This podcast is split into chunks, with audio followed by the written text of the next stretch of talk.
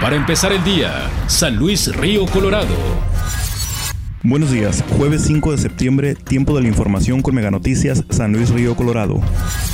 Maestros sindicalizados de CECITES hacen paro de labores a nivel nacional en los 25 estados en donde se ubican. Gilardo Magaña Sánchez, delegado local del Sindicato de Trabajadores de CECITES, comenta que de acuerdo a la indicación recibida el 2 de septiembre por el Comité Ejecutivo Estatal de CECITES, se decidió suspender labores el día 4 de septiembre como un llamado al gobierno federal para que se entreguen los recursos pendientes. Menciona que actualmente el gobierno federal adeuda a la educación media superior del país 9 mil millones de pesos a nivel nacional, de los cuales 120 millones corresponden a Sonora. Estos por gastos de mantenimiento a las instalaciones y sueldos y prestaciones a los maestros.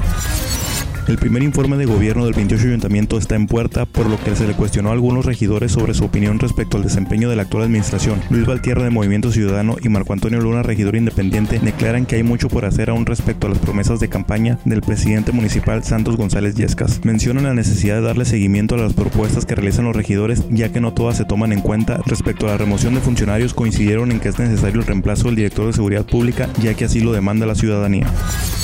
La exposición prolongada del humo provocado por la quema de llantas o basura genera enfermedades respiratorias a quienes cuentan con pulmones sanos o degrada con mayor intensidad a quienes sufren algún tipo de enfermedad pulmonar. Quienes padecen alguna patología de otorrinolaringología, los filtros del aire acondicionado no cubren la quema de llantas, basura general o químicos y residuos derivados en las montañas acumuladas, como en el caso del basurero municipal.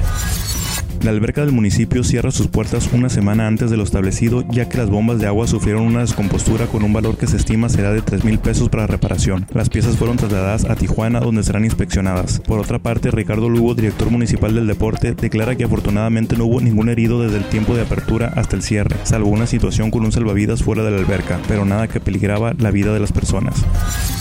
El Pentatlón es un grupo militar compuesto de menores y jóvenes para la preparación de técnicas de defensa, así como la educación que se imparte para moldear o preparar a quienes muestran un acto de rebeldía, siendo estos últimos miembros activos y un orgullo de la sociedad. Por ello, la institución planea celebrar estos 50 años con la realización de eventos estos próximos tres meses, donde se verán programas para defensa de la mujer, una carrera llamada Campo Traviesa que se realizará en la Colonia Hidalgo, conferencias para la juventud, entre otros, finalizando con una ceremonia en noviembre.